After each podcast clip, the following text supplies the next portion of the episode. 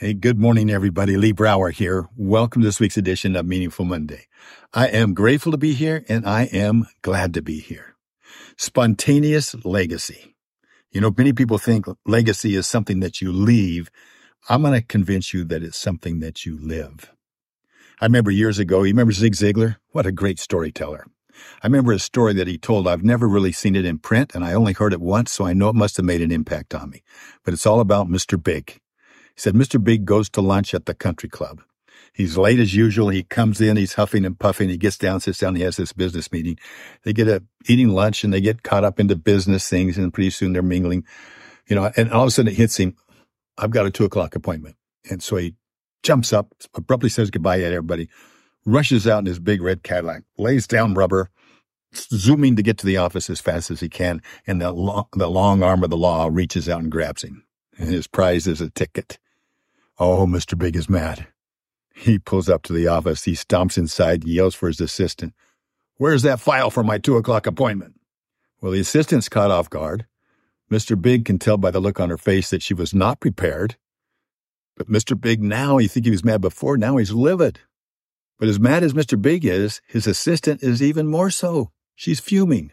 She storms into another office and screams at the unsuspecting secretary, blaming her for everything. Oh, but if you think his assistant was mad, you should have seen the secretary. She could not get over it. She fussed and she fumed the rest of the afternoon. And when she got home, her dog Fido happened to cross her path. And with all the fury of a hurricane, she gave that poor dog one swift kick. Zig Ziglar concluded by saying, hmm, wouldn't it have been a lot simpler if Mr. Big would have just jumped into his car at the country club and headed directly to his secretary's home and just kicked that dog himself? Okay, seldom do we see the results of our actions. That's a great example because it seems like negative action seems to build on other negative actions. It seems to be viral.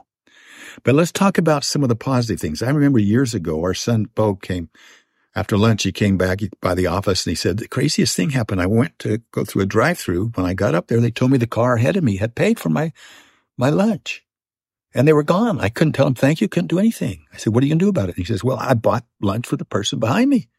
You see, it's viral. A couple weeks later, we happened to be at a restaurant and with the family and we were sitting there and there was a, a lady and some children, or young kids in the next room. They were just making a ruckus. They were making a ruckus.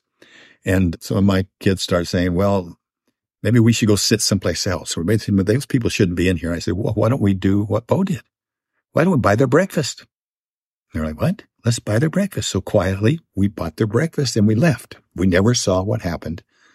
You see, because if you're creating a spontaneous legacy, you have to do it without expecting anything in return. And to do that, we had to get them, get out of the restaurant before we saw what happened. You know, a few years back, we've probably done a couple hundred of these now, or more probably.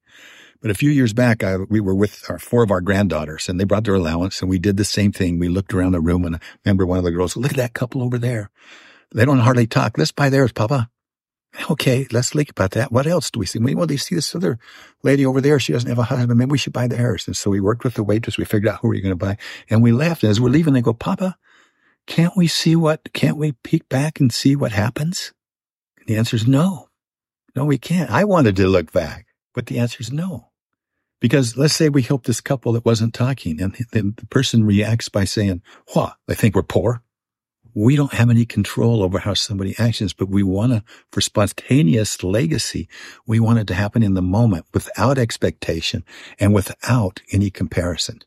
And whether you're buying lunch for a stranger, you're putting a quarter in someone else's parking meeting, what you're doing is you're creating a conversation about to, about how to appreciate what we have and how to share what we have with others. You know, paying it forward. Some people say, I don't like to pay it forward. I do that by creating jobs. And no, look, you can pay it forward with just a smile and it's viral by just saying thank you, by going out of your way. You don't even have to give money. It's just, but in the moment, when you create something like that, that becomes viral, it's a spontaneous legacy. It's something that you have left that's going to continue to live on. By sharing the good with others, we change the thought patterns in the minds of others. And we get them to think about what's great in their lives and how they then can pass along joy to more people. When you do something for others, You are in essence making contributions into your own personal family contribution bank account, your own personal contribution bank account. This is one of those magical accounts that continues to receive deposits each time as you give. And no matter how many withdrawals are made, it never depletes the account. In fact, it does just the opposite. It's the ultimate viral marketing experience. So once it starts, it's difficult, if not impossible, to know where it might end. It's like tossing a stone into a lake. The ripples extend outward, but you may never know where they end up. Let's not run into any secretary's house and kick dogs. Let's be out there and let's create spontaneous legacies by our actions of giving to others and the joy of knowing that they're going to be carried out and make ripples wherever they go. Let's have a meaningful week. Let's live life deliberately, live it meaningful, and we'll talk next Monday. Have a great week.